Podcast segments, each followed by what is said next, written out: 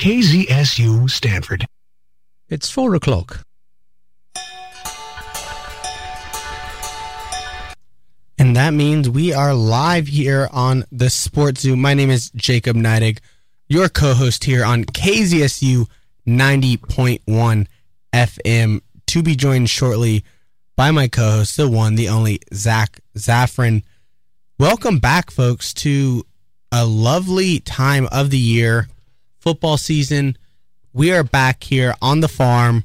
It's the middle of the quarter. It takes a little bit to get ramped up here, but we are locked and loaded for what is shaping up to potentially be the final quarter here with Zach and I at the helm of the Sports Zoo. As most of you know, this is my senior year. Zach's also getting up there in age, so passing it on down to some of the younger kids potentially after this quarter. But that doesn't mean that we don't have a variety of weeks left here with each of you. And so, without further ado, let's go ahead and start talking Stanford football, who just had a huge win against the Buffaloes, traveled to Colorado, overcame a 29 point deficit, and yet they're 2 and 4 on the year, facing off against a number 7, 13, 50, and 10 ranked team in the country. Zach, let's just go ahead and get it started over to you on what you've made of this season so far as a whole. Mm, so far, um, when I think of the Stanford football team, you know, obviously you're going to have growing pains. First year head coach, first time in the Power Five. A lot of guys who weren't expecting to see playing time last year just because of all the turnover with the new coaching staff, um, with the direction this program is headed. But the two system quarterback uh, changes that Troy Taylor has implemented really come to mind for me. And I'm not a fan of it. And I think that we saw in that second half with Ashton Daniels finally taking the reins, Taylor sticking to one guy. We saw the best half of Stanford football we have seen in a long, long time. I mean, I'm I'm talking maybe over a year. Yeah, absolutely. And for those of you that don't know, that maybe haven't tuned into as many Stanford games, given, I mean, the time the Pac 12 plays, but also the performance on the field, Coach Taylor has not opted for the traditional two quarterback system where one quarterback gets a drive or a few drives or a quarter.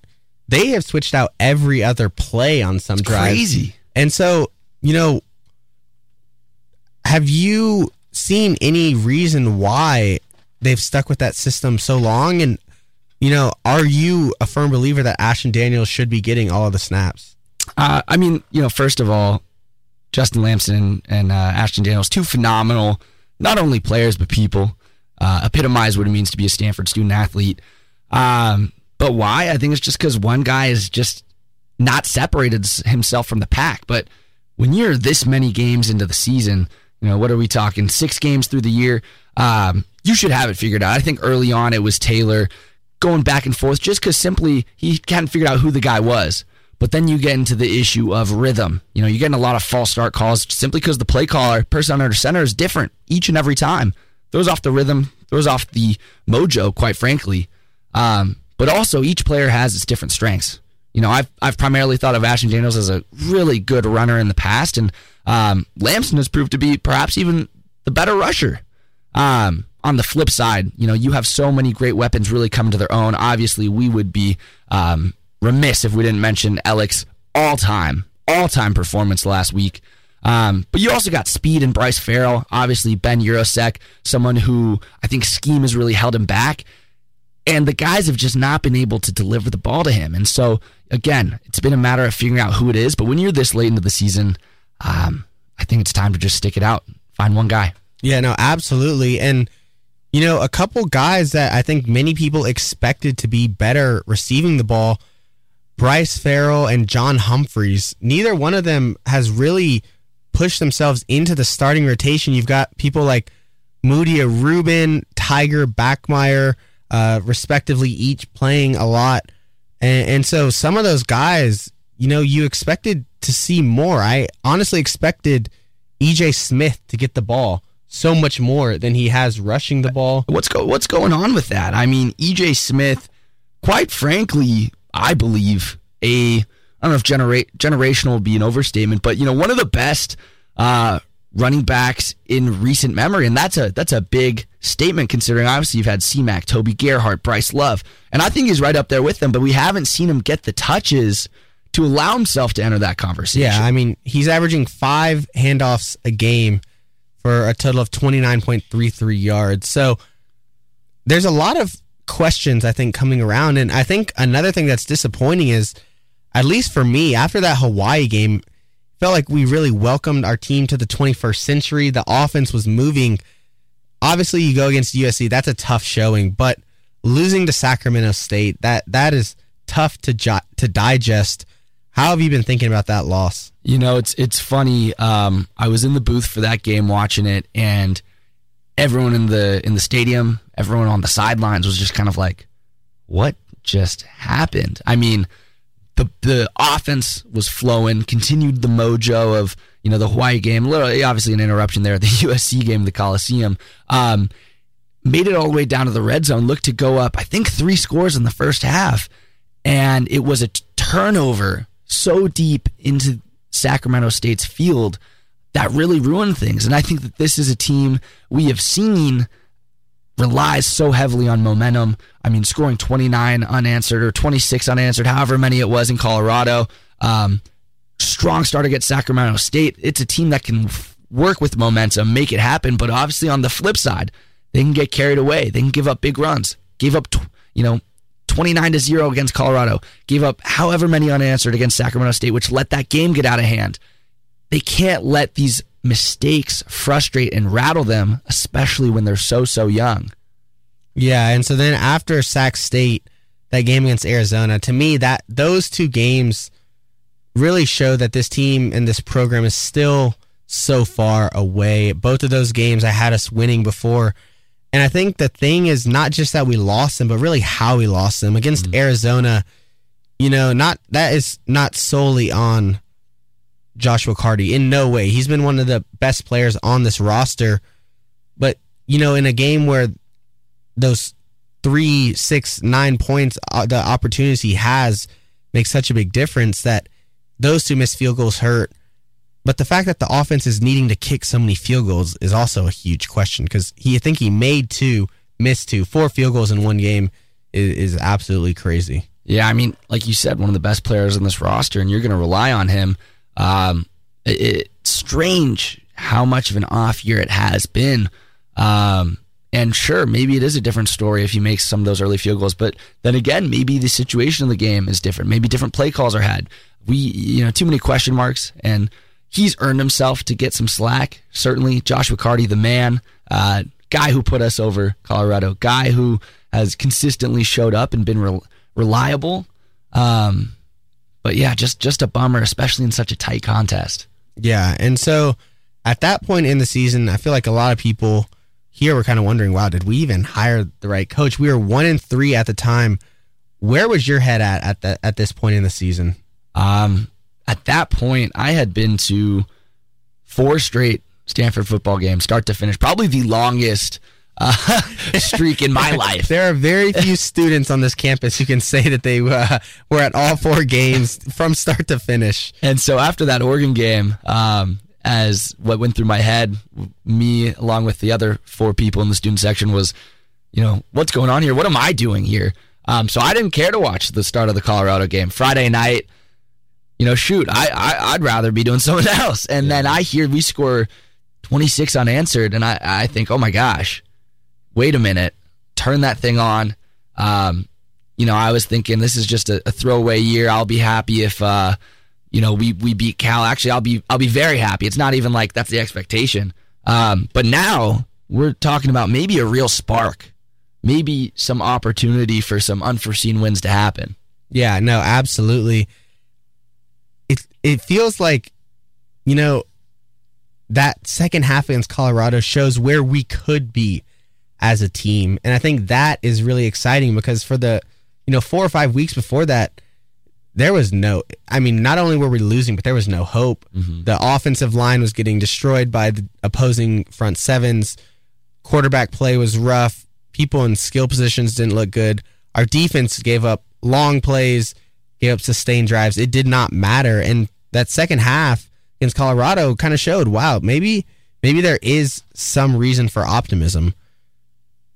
But Jacob, I, I hate to be the guy, um, but maybe we're asking the wrong questions. I, I maybe you know I I love the success. I've never been so pumped to watch a game like that, at least in in, in however long. Um, but what if it wasn't us? What if it was Colorado? What if Colorado is not the team everyone has made them out to be? Sure, it was close with USC, but we're forgetting they were down huge earlier in that game before, quite frankly, SC got complacent. We're forgetting this is a program that was 1 in 11 last year. Sure, they beat a TCU team in their first game. That was, that was a heck of a game, but TCU's now 3 and 3 too. Exactly. The next game Nebraska, come on. Nebraska's like the Knicks. When was the last time they were good? We're just associating memories of decades long ago with this program that, quite frankly, uh, might even lose to Stanford. Yeah, you know, you know, I wish I could strongly disagree and say this is a high quality season altering win, but I, I think that there's a lot of hype being put into this win because of the way it happened, but it's kind of forgetting about Colorado brought in 43 transfers in the offseason. Coach Prime, for all the talk that he does, is bringing media attention to Boulder, but he's not bringing as many wins as people generally think.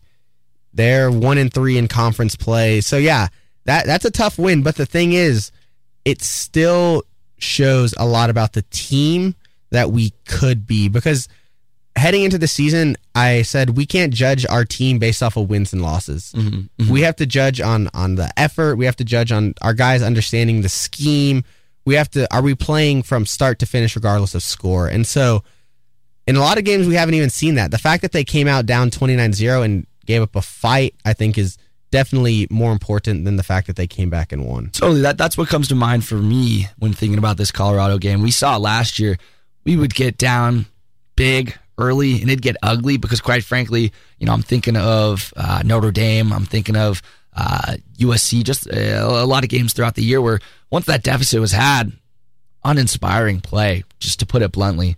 Nothing, nothing happening for us. Uh, even Utah, gosh, that was ugly. But here we are down on the road on a Friday night, 29 to 0, national TV, and these guys have the will to claw back. I think that is absolutely that, that should be the best thing that we take away from this game. Yeah, yeah, win is great, but no, this is a team, whether it's a product of Troy Taylor's locker room, whether it's a product of what culture has been instilled in this program, but there's fight, and, and we love to see that. Yeah, I mean, ideally, would love to see that before you're down 29-0 at halftime. which is, is another thing is how did we get down 29-0 to Colorado? And I think that's kind of the thing where you start judging wins and losses, and this team has a long, long way to go. Um, you know, in my mind, has been a bit disappointing. I actually was one of the few that thought there was a chance we slip into a bowl game this oh. year. You know, I know that was, that was the upper uh, bounds of optimism, but uh, you know, I had us beating Hawaii, Sac State, Arizona, big game. That's four wins, and then you just need to sneak two past the rest. You need to go to like two out of six, two out of seven. Doesn't look like we're going to make it there yet. As a whole, though, how does this season compare to your expectations? Where have we shined and where have we we kind of failed the mark thus far? Yeah, um, I think I thought we would be better off. I certainly thought Sacramento State and Arizona would be wins. Um, I think to kind of look at it through a bigger lens, I thought this offense would be a lot more electric. And I think it's what the hybrid flex, some fancy language that Troy Taylor's uh, scheme brings to us. And I, we saw it on the first play um, of the season at Hawaii, going deep. I mean, we're doing things, taking chances, playing risky in a way that we have not in years. And I thought that would be a mainstay, but instead, we're continuing with these two yard quarterback rushes, designed rushes that are just a formula for three knots. I mean, Justin Lamson, shoot, is he our leading rusher? One of our leading rushers. Yeah. He's averaging two and a half yards per carry, and he far outpaces any other Stanford rusher by more than 23 attempts this season. Yeah, and I think the second is Ashton Daniels yeah. right there too. What what is up with that? I mean, I think that uh, Taylor has it in him, and maybe it's an issue of personnel. Maybe you know it's not his guys entirely yet, and he doesn't know who can really fit the role of what he's looking for. Um, but I thought we would be far more advanced in our scheme, and that's why we were getting shut down the first half. That's why we're coming out flat against USC, not even able to put up that many points against a historically terrible offense and defense in Arizona. Yeah, no, it. I think to me, I uh, you kind of took it right from me. We're averaging 24 points a game, 23.6 exactly. That's like not what really I think we was advertised with Coach Taylor. We were mm-hmm. A new offense that's going to put up points. We're going to get into shootouts, but we're going to be putting up, you know, 35, 38, 42 points a game. It's going to have to be outscoring opponents and you know, you take that the 48 or whatever against Colorado out and and we have touched the 30s what one time against Hawaii. Hawaii. Yeah, yeah. Which, I mean that that's speaks for itself, but it it's hard for me to understand is this a system thing? Is it a personnel thing? Where exactly is it going wrong because it seems like skill position wise we have so many athletic guys. We have so many guys that could go mm-hmm. into other teams and other schemes and make a difference. Offensive line, I have a little bit more hesitations about that, but it still feels like we should be spreading the ball around in a way that that we can score more than three touchdowns a game. I hate to sound like a broken record, but I do want to bring it back to the two quarterback system we've seen. I mean, how much would you contribute these shortcomings, offensive stagnation to that, right? I mean, guys don't know who's going to be delivering the ball to them. Guys don't know who's going to be calling the plays or, you know, uh, snapping the ball.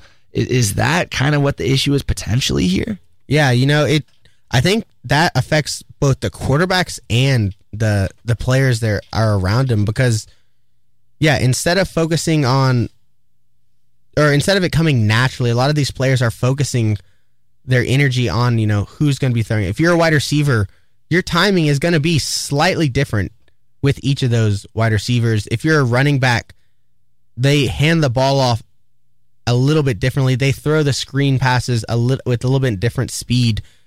But then if you're the quarterback, I mean, how tough that must be to to be confident and to be a leader, which is what you need to be at the signal calling position. If you know you're getting pulled every other snap, you're worried if I make a bad throw, are they going to call a run play with with the oppo- with the other quarterback, you know? And so mm.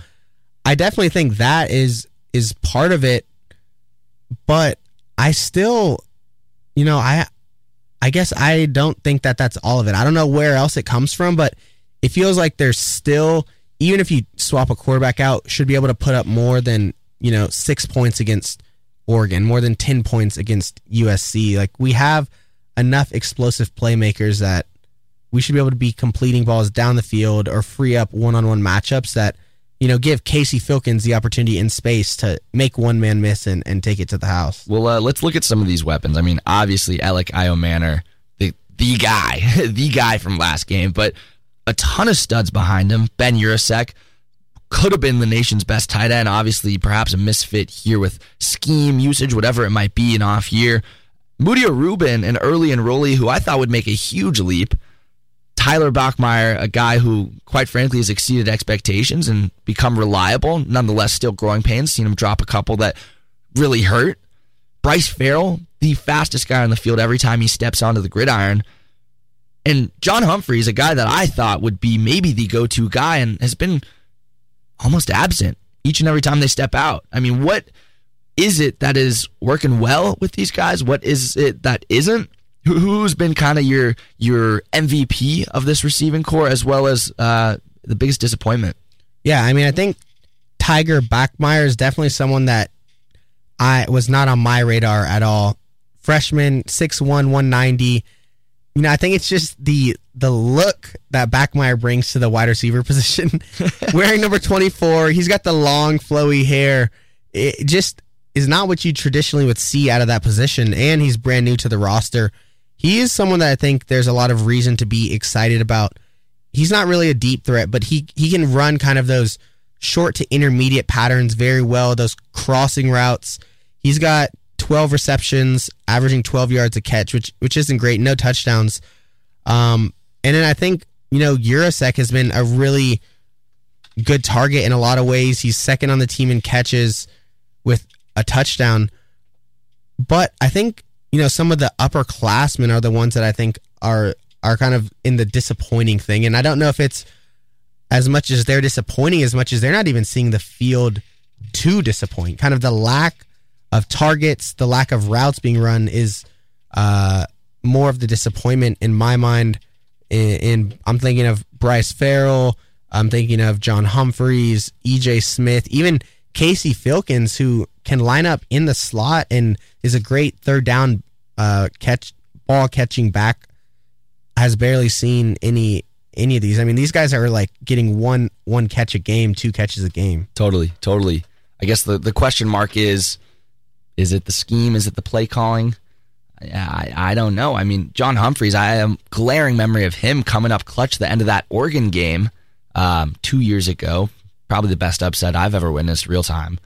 Um, I think there were real aspirations for him this year. Of course, still time to get it back on track. Um, but I just don't know what's going to happen. Yeah, I mean, uh, John Humphreys was the person that we sent to uh, our media day. He was one of the two pe- one of the two Cardinals that was sent to the media days. It, I know he was hurt um, and is going to be missing some time, but I guess that's something that you know you can't control. And still, even whenever he was on the field, feels like he wasn't being utilized exactly how you, how you want it. Right, right. So just a couple days away. Um, homecoming, reunion weekend, alumni weekend, whatever you want to call it. UCLA coming to the farm. I am curious um, because this feels like the ultimate Stanford victory uh, that we just had against Colorado. A, a bad team ruining a great storyline. We've seen it not just in football, uh, but we've seen it in basketball, soccer, whatever, baseball. I don't even care, whatever it is.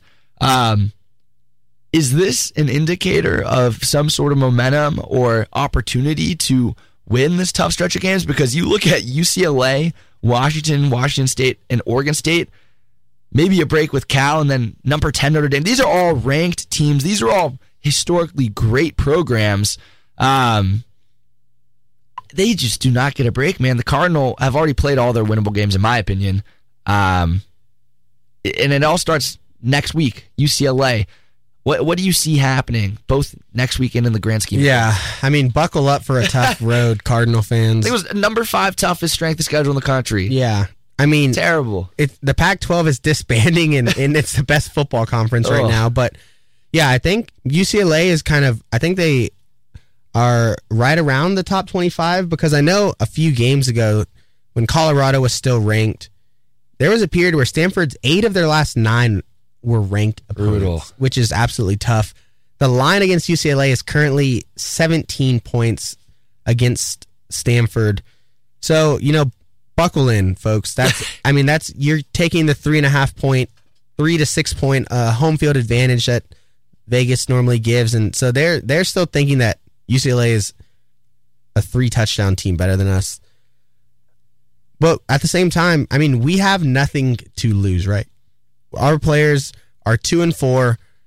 They're playing. Their families will probably be in town. In my opinion, they should be pay, playing extremely free football right now. They just got off of a huge win. No one expects them to win. They're playing at home in front of family. This should be this should be one of the loosest that they are playing the entire year. And yet, the problem I have with saying that Stanford could win this game is that even if we play our best and UCLA plays a B minus or a C plus game, we could we could still lose. Like we're that far away from them talent wise. I do think Stanford covers. I even think that there's a chance where this gets real interesting down the stretch.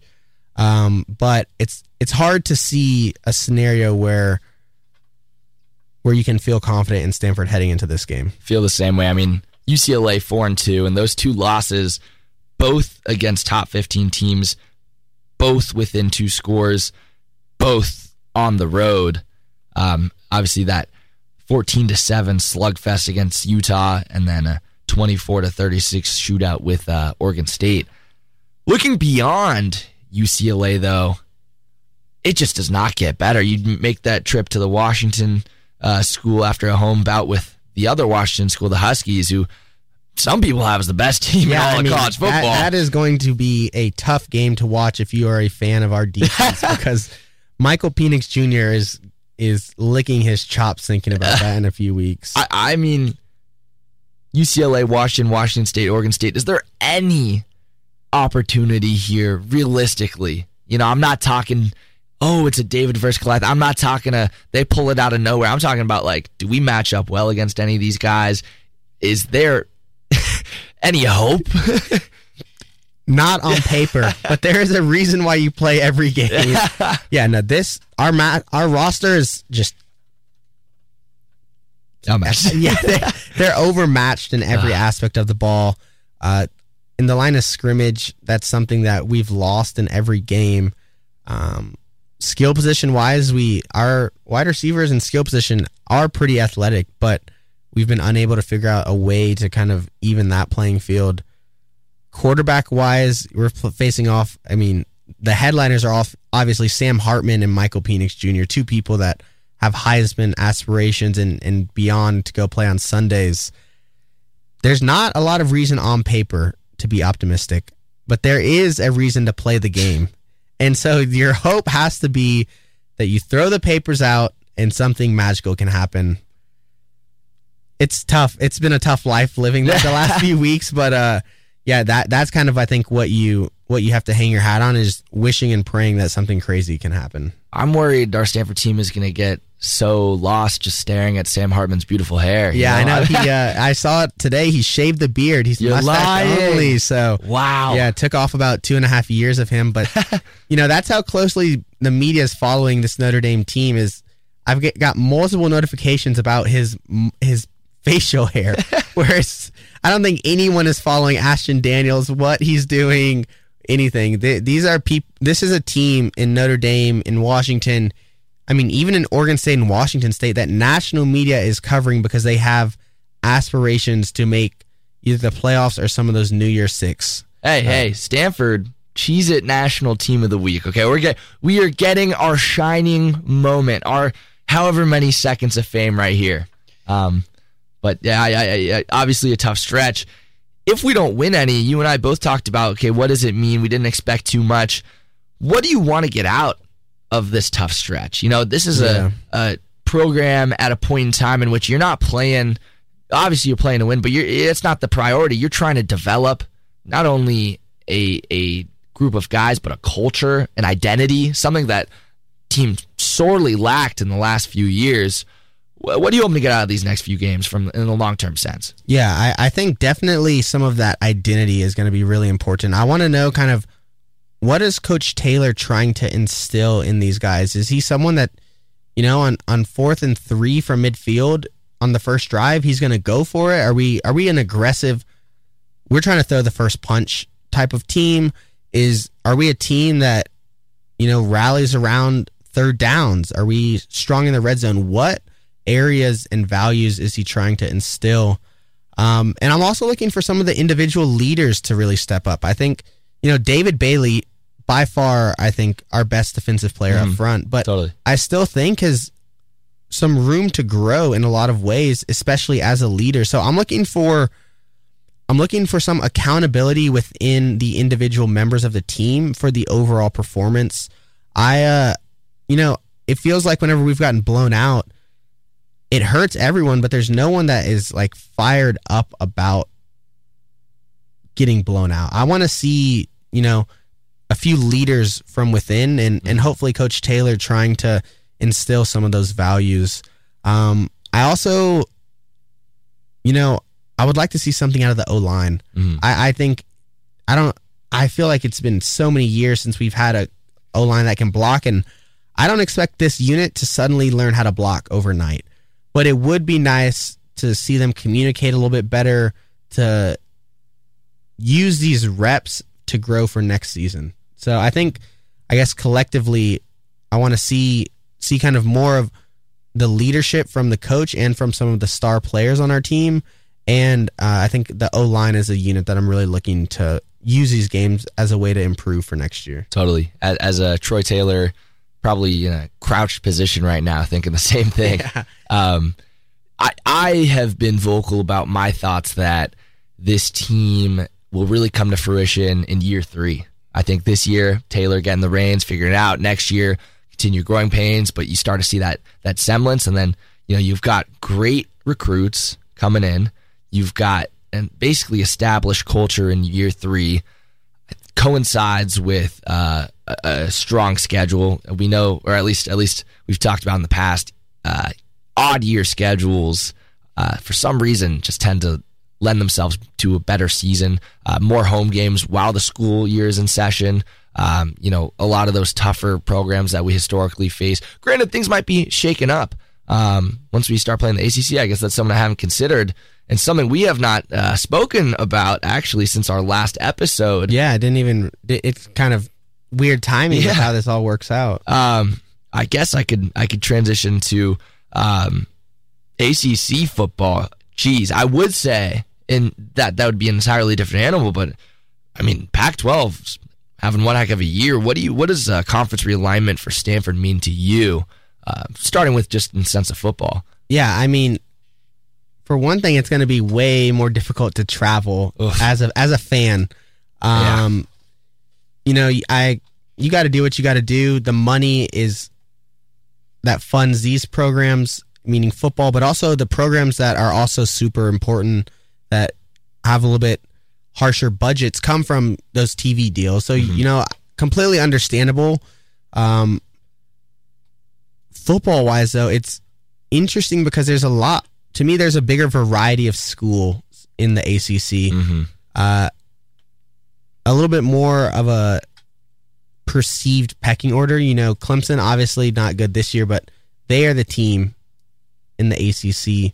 Florida State kind of for the first year in a while, also now the team. But those people, those two dogs in are the the head of the pack, and then you know you've got some people below them, which I think, which is where I envision Stanford slots in, is kind of with Duke, North Carolina, um, kind of in that second tier where you know we're not expecting to make the college football playoffs, but anywhere in that eight to ten range, eight to ten win range is exactly where I see us. Um, and I think we should be able to beat up on a lot of the other schools. Uh, you know, Wake Forest, Virginia, Virginia Tech, Miami, uh, even Boston College. I might put in in that group. So I think there's, I think there's like a very clear area where Stanford can slot in. Not the Stanford we know, but the Stanford that I think we want to be in in three, two or three years, probably. From a recruiting perspective, um, does this help us? Does this hurt us? I mean, maybe you could you could argue you're on a bigger stage nationally, um, but obviously the travel has got to be a hindrance. I mean that is that is brutal. What what does it mean for the upcoming recruiting classes? Maybe as people yeah. are hesitant because they want to wait and see how it pans out. Yeah, I mean I think that's recruiting as much as we could talk about conferences is what matters more than anything is getting NIL running, which I feel like we it's kind of a, a dead horse that we continue to beat on here on the sports zoo. Um, but I think this gives us a lot of advantages in in a few different ways. First, we are by far the the most academically rigorous school in the ACC. Um, that's something that we can use to our advantage. Uh, we're going to be pulling some of those uh, more academically focused recruits away from UNC, away from Duke. Um, we're also, you know, one of two schools on the entire west. Well, I mean, really like west of I don't even know what where, but we own us and Cal are the only schools on the West Coast. So that's going to mean that we're competing with still USC and UCLA, but we're no longer competing conference to conference with them, mm-hmm. which I think gives us a little bit of an advantage. Um, and I think at the end of the day, Stanford is going to be in a position where if we win games, we can be back in the national media spotlight, which I don't think you can realistically say is possible in the Pac 12, given kind of Pac 12 network, given the mm. media deals. So the fact that Stanford, if they win, will be playing in primetime week in and week out is undoubtedly uh, a plus. Totally, totally. I see that. I see the national presence reemerging. Um, from a media standpoint. I, I, wonder, like from a winning standpoint, you know, you and I both uh, have seen those Andrew Luck, um, Christian McCaffrey led teams be in contention, really in the polls. Um, at one point, contention for the playoffs. are we ever going to see that? At least in the next generation. That is, a, you know, folks. Normally, I would consider myself an optimistic fan. A lot of Oh, people no. call me a homer, but Oh no! the state of Stanford football is putting a, a dark cloud over Ugh. that. I think right now that this program, until we get you know probably four to, to six recruiting cycles away, is, is capped out in my mind like in the seven to eight win range, Mhm. which I think is still two to three wins away from that that peak of Stanford football. Mhm. I think we're talking about not just two or three good cycles of recruiting, but we need two or three cycles of good recruiting, two or three cycles of winning, and then the next wave of recruits would potentially. So I think we're looking in in best case, you know, maybe five to eight years down the line, and even then, it it would take it would be a com- very drastic turn of events. So Uh, well, I uh, I wouldn't wouldn't hold out too much hope, but I mean, college football is changing. We'll be in a new conference. We got a new head coach. Hope I mean, there's reason to be. If there was something, if the culture was going to change back in that direction, it would be in a new conference with a new head coach, which is what we're we're going to be moving towards. So finger, fingers crossed. That's Yeah. all I can say. yeah, no, absolutely. And so, you know, you mentioned year three is the year you think we turn it around. What are, I mean, how can this season be a success? And then what would success be in year three? Like, how much leeway should Cardinal fans give Coach Taylor with this roster versus his roster and, and kind of juggling, you know, remaining optimistic, but grading fairly. How how can Cardinal fans go about trying to do that? Well, I'll start off with saying any sort of discussion about this guy being in the hot seat, get this guy out of there. Let's put let's put those to an end. Okay, it's year one. Even post, you can lose to Sacramento State Eh, hey, and not on the hot seat. it's year one. okay, Maybe Okay. the Sacramento State loss is a testament to how great of a coach yeah. Coach Taylor is. You know, he built too good of a program over Did. there. Um, but you know, unless there's some sort of dispute, uh, I think that he's the guy. Even you know, players on the team will vouch for how great of a coach and person he is. But even the guys that I've talked to who um, quit, you know, once Shaw left, who decided, hey, it's not for me, ready to move on. Even those guys who didn't want to be around him or coached by him speak volumes about his character, about his ability. So I think that he is he's the right guy. In terms of uh, what is a success for this season, just continue to have that fight. I don't care if you go down 29-0. Just continue to play like it's 0 to 0. I don't care if you lose to four straight ranked opponents. Show up the next game in your rivalry game against Cal and don't look like you're flat-footed. Um, I would like to see some more schematics go into things. You know, it sometimes does seem like we're running around there with our head cut off. Um, I'd also like to see just an identity form, and that might be a multi-year process, but hopefully we see some semblance of it beginning this year. Now, come year three, bowl games should be the expectation at the bare minimum. We should be having the discussion year three about not just are we going to make a bowl, but which bowl game are we? And hopefully not some brand you've never heard of, but hopefully a Fortune 500 company is the one sponsoring that bowl game, okay? Yeah, no, absolutely. So you're saying a, a six floor, uh, six win floor. What about that? Not just the floor, but an expectation, maybe Mm. not not the ceiling either, Mhm, but kind of you know that middle ground. Are we thinking, you know, eight, nine? Are we hitting double digits? Where is that kind of level where we can Cardinal fans can comfortably say, we lost four, we won eight. That's right where we want to be at. I, I think eight might even be a might be a stretch. It really, I guess it depends on how we acclimate really to uh, the ACC. I mean, looking at these teams, right? Um, Florida State, um, Clemson, UNC, and Duke, two teams I don't think um, are teams to ignore. I think that they're actually on the rise. I see us as kind of beneath all those with opportunity to work our way up the ranks. um, in that middle ground. Try and be in the upper middle tier. You look at some of these teams and where they finish, like a Syracuse, um, Georgia Tech, Pittsburgh. These are teams that are really sitting in that seven to nine range. I think seven should be the. I, I, my guess would be seven and a half wins. You know, would kind of be where the the the line is. Yeah, I would love to see eight. Um, seven should should should be the expectation. I guess. Yeah, no, absolutely. Uh, correct me if I'm wrong, but I'm seeing we have Hawaii and San Jose as our two non-conference games in 2025. Sounds right. Which I mean, really, no reason why. I mean, even this team, there's no reason why you should be mm. losing to either those teams. So, well, you'd be surprised. Yeah, yeah. I mean, we did pay Sacramento State what six hundred and fifty thousand dollars to come in here. right? And, yeah. Oh man. To to come make the trek and uh, beat us in our own house. So. Um, okay, so I guess I think it's that time of the show where we need to get a little score prediction in oh, for the no. upcoming game. I mentioned it. Line against UCLA currently at 17.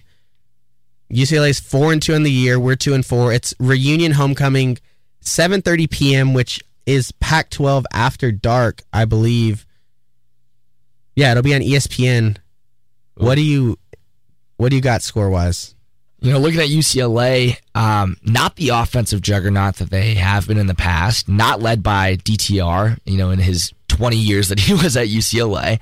Um, their wins against Coastal Carolina and San Diego State, probably the comparable programs to Stanford, they didn't top 35 points. Um, I'm thinking UCLA is probably sitting around 31 points. However, this defense is stifling. Held number 14 Utah to 14 points. Um, Oregon State, led by DJ, scored 36, but, you know, that is a top, arguably 10 program at this point of the year. I, I would love Stanford to crack 17, but realistically, I'm going 31 to 13 favor UCLA. Okay, and uh, I think I, I, had a pretty similar score right there. I had a, a little bit higher scoring though. I had 38-17. I so, see that. I see that. Yeah. I think we're kind of in a similar area though, where UCLA's somewhere in the 30s. We're in the we're in the teens. Yeah. Um, yeah. If this game goes Stanford's way, how does that happen? Is it a shootout? Is it a low scoring game? What needs to happen for Stanford to be in this game and pull up the the upset? Um, I think continue offensive momentum is key. Defensively, we've shown flashes of being great. Again, it's it's it's a momentum based thing. When teams go on runs, we tend to just kind of not adjust and not be able to stop them. But I think we have the capability um, defensively. Just continue to do what you're doing, stick to the game plan. But offensively, oh my god, get the ball to Elic. Okay, keep Ashton in there. You use the run game. You know, keep the defense guessing. I think, like we've talked about, and not just UCLA specifically, but for the year as a whole. Um, this team is full of weapons. It's time we start using them, start utilizing them. I'd like to see us stretch the field, throw in some RPOs, especially like, you know, if you have that quarterback mobility, might as well keep the defense guessing rather than those designed quarterback runs. Um, you know, I, I think this is a prime opportunity to get the Troy Taylor we were promised, the Troy Taylor uh, offense as advertised. It's a stepping stone, and I'm ready to see it happen. Yeah, I uh, couldn't agree more. I think another thing, whenever we win, it we've had four more sacks. We had six against Hawaii, four against Colorado. Really looking for that front four and then the three or the front seven, I should say, to uh, you know, kind of disrupt some of the timing. Mm-hmm. I think it, it's a tough expectation for them to realistically stop UCLA that frequently, but I think we we've UCLA has given up currently I think 19 sacks on the year. So that's you know right around that's over three per. Oh wait, no that you know I don't, don't know how many sacks they've given up, but if Stanford can get to the quarterback a couple of times, I think that lends itself to to a closer game than maybe what we were projecting. Totally, get him under pressure. I mean, Dante Moore, like no disrespect, but I mean he's he's not the same caliber as the Caleb Williams we faced, even not the same caliber as Shedeur. Um, 10 touchdowns to seven interceptions. If we can force turnovers and limit them ourselves, I think that is also a prime opportunity. I'm feeling good. I might need to change yeah. my score. oh. no, but should be, you know, an interesting game nonetheless. UCLA's defense, yeah, really good. Turns out they've given up. What I'm seeing right now is 20 sacks okay. through through uh, six games, which that that's quite a lot. That's averaging three a game, which is is tough to. Uh, that's really bad, actually. it, it's homecoming weekend. I am ready um, for our defensive line to have their homecoming. Yeah, no, absolutely. It's a party in the backfield. We'll see what happens. We will see what happens. Next up, though, kind of another fall sport here Stanford women's volleyball. This is a team that last year was upset before they could make it into the Final Four against, I believe that was San Diego last year. Seems sounds right. Yeah. Um, returning Kendall Kipp, Caitie Baird, uh, Sami Francis, to name a few. Zach, what's kind of been the story of the year right now? If you could just give a brief overview of, you know, what has kind of gone on over in Maples with this team. I think continuing to take care of business. I mean, uh, so many of those stars. You know, McKenna, um, Kendall Kipp, um, Camille Miner, so many talented players who have been through this before, been through a successful season, and know that that doesn't guarantee anything in the playoffs. And so now they're going ahead, beating ranked opponents. You know, they still do have those two losses against number eight Florida and number four Nebraska, but shown the ability to rebound. After each loss came a ranked victory, first against number seven Texas and number two Louisville, both away games. A team that isn't afraid to uh, face adversity and deal with it, not going to run away from it. I think it's about keeping in mind that yes, every game matters, but let's keep our eyes on the prize. You know, let's let's go ahead and not win ourselves a good regular season. Let's go ahead and win ourselves a championship. Yeah, and it feels like this team is doing kind of is has that eye beyond the regular season that it feels like we've talked about with this team, we've talked about with women's basketball. The regular season is solely a tune up just for the postseason. And so they've had, you know, some tough matchups that they've lost, but they also have a variety of wins against ranked opponents. You mentioned win against Texas in three sets, win against number 15 Ohio State in three, number 10 Minnesota in 10, and a win against Louisville in five. They did drop the game to Nebraska and to Florida.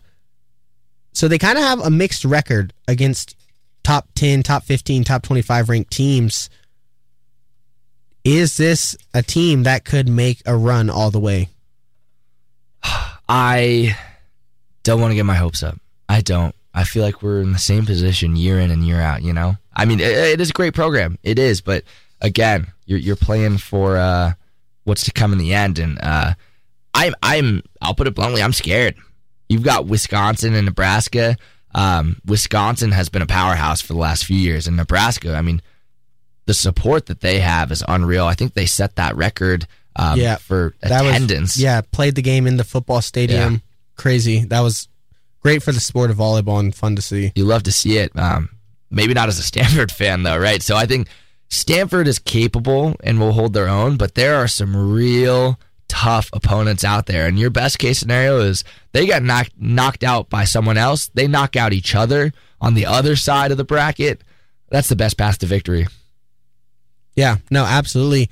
Wisconsin and Nebraska, two teams that number one and number two. Wisconsin pretty clearly a favorite. They got 59 of the 64 first place AP votes in this most recent in the AVCA ranking votes. Excuse me.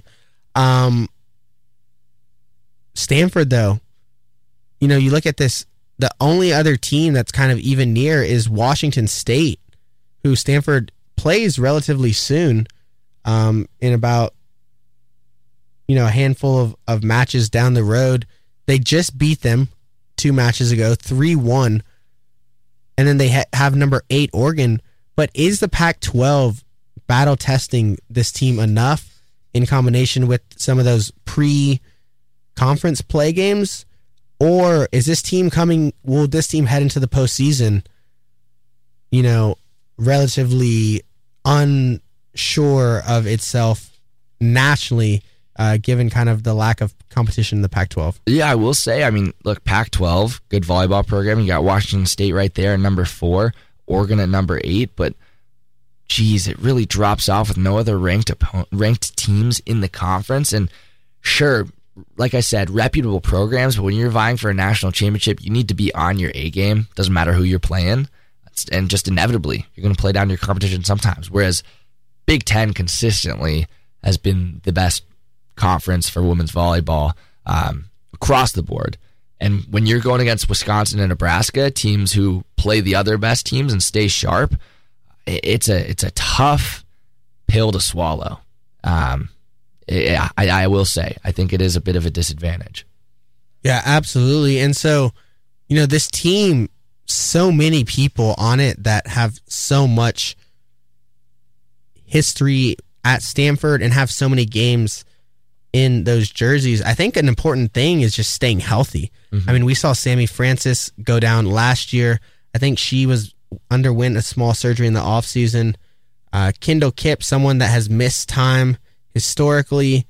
Uh, she was walking around in a boot on campus whenever I saw her most recently. So keeping some of those people healthy, some of those leaders, um, is going to be really important for this team. Hundred percent. I guess while we're on the topic in the in the grand scheme, season long, early predictions. Do we have a call? Yeah, you know, I I think this team.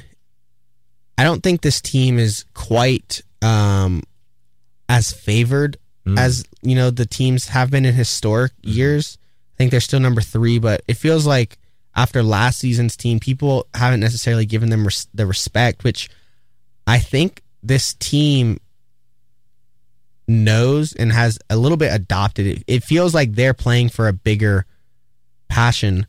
Um, and I kind of said this last year. Once you get to that Elite Eight round and then in the Final Four, anything can happen. I would be surprised if this team had another early round exit. Um, I think making the Final Four is definitely within the expectations of this team, given their mm-hmm. experience, their talent, and especially if they can stay healthy. Um, and once you get in there, it it's really anyone's game. Um, I I don't know if this team has as as much depth as I would like, and doesn't necessarily have even Kendall Kipp. I think when she faces some of those, you know, Big Ten middle blockers, could struggle. In which case, who's going to step up behind her?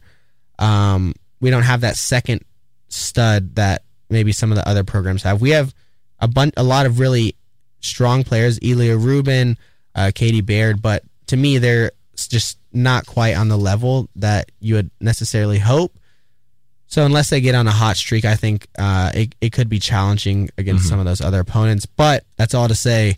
I think a deep run is very much within the expectation of this program. Totally. No, I hear you. Um, I, I, feel like everyone kind of compares uh, the current year to that 2017, which was 2017 team, which was so magical. Um, I'm hearing a deep run is viable. Final four certainly within expectations. Um, but Jacob, got to put the mortgage on it, sell the car, throw it on that. What? How far are they getting? What is a deep run? You know, I uh, I think I would say final four round. I think yeah, we uh, yeah. make it to the final four, lose there. Um, ideally, I think we'll have home field or I guess home court advantage, uh, so that they could play in Maples all the way up until that final four point.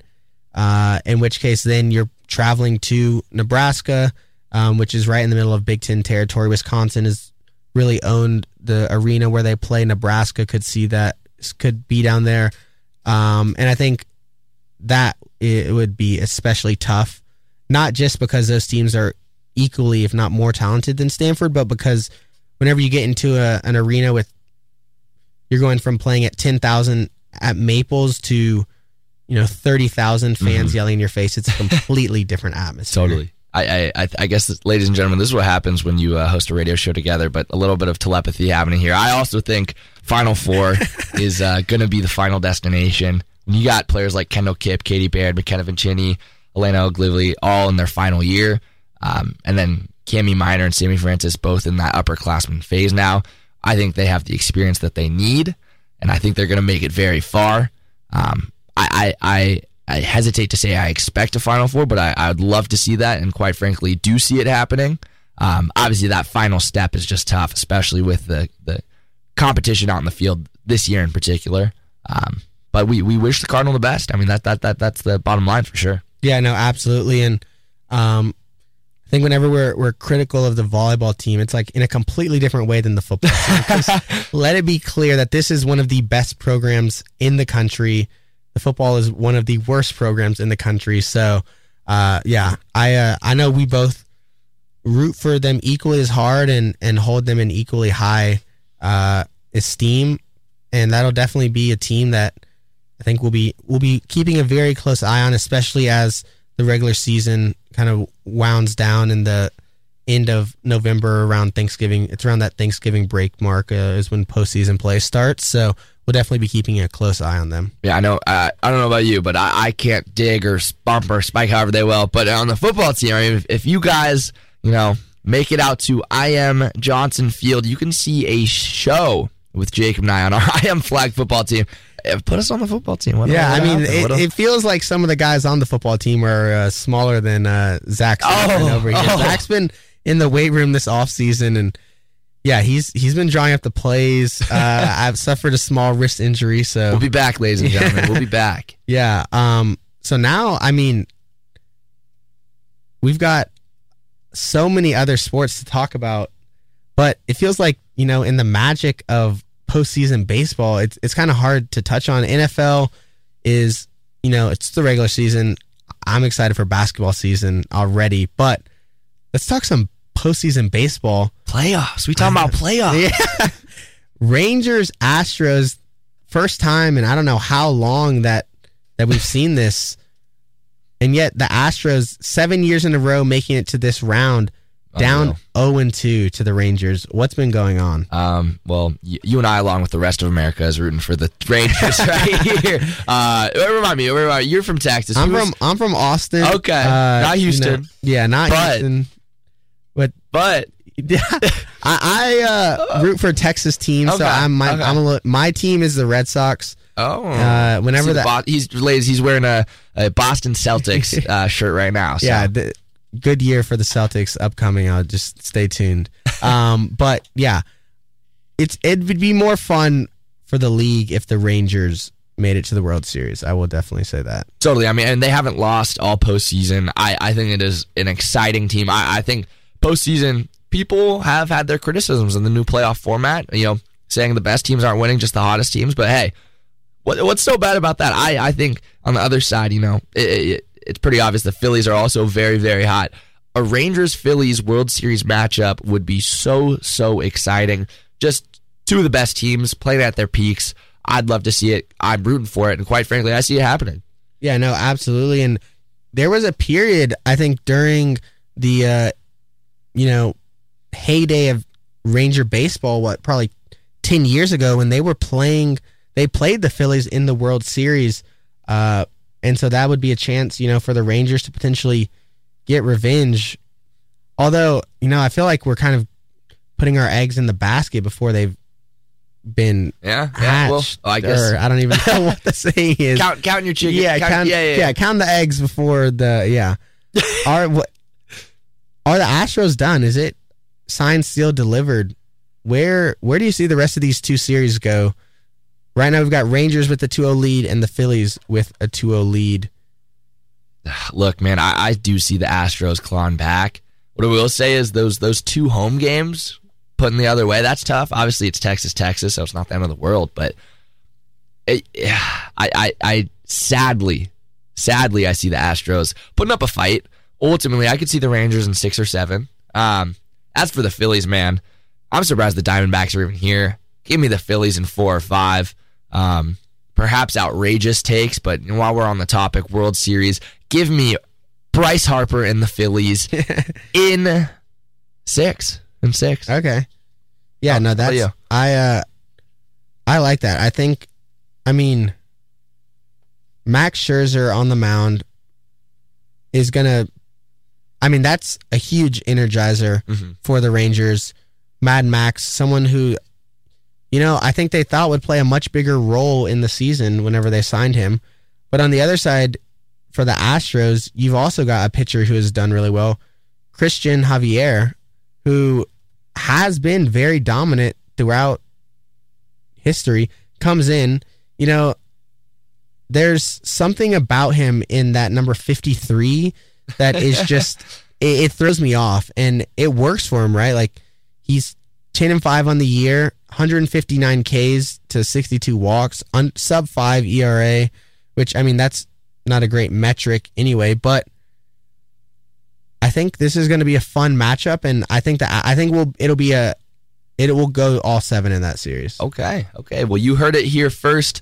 Ladies and gentlemen, in our first time back in the studio in far too long, it's the Sports Zoo. What are we, season three, four now? It, it's been a lot of them. Could be the last one, so make sure you listen in while you still can.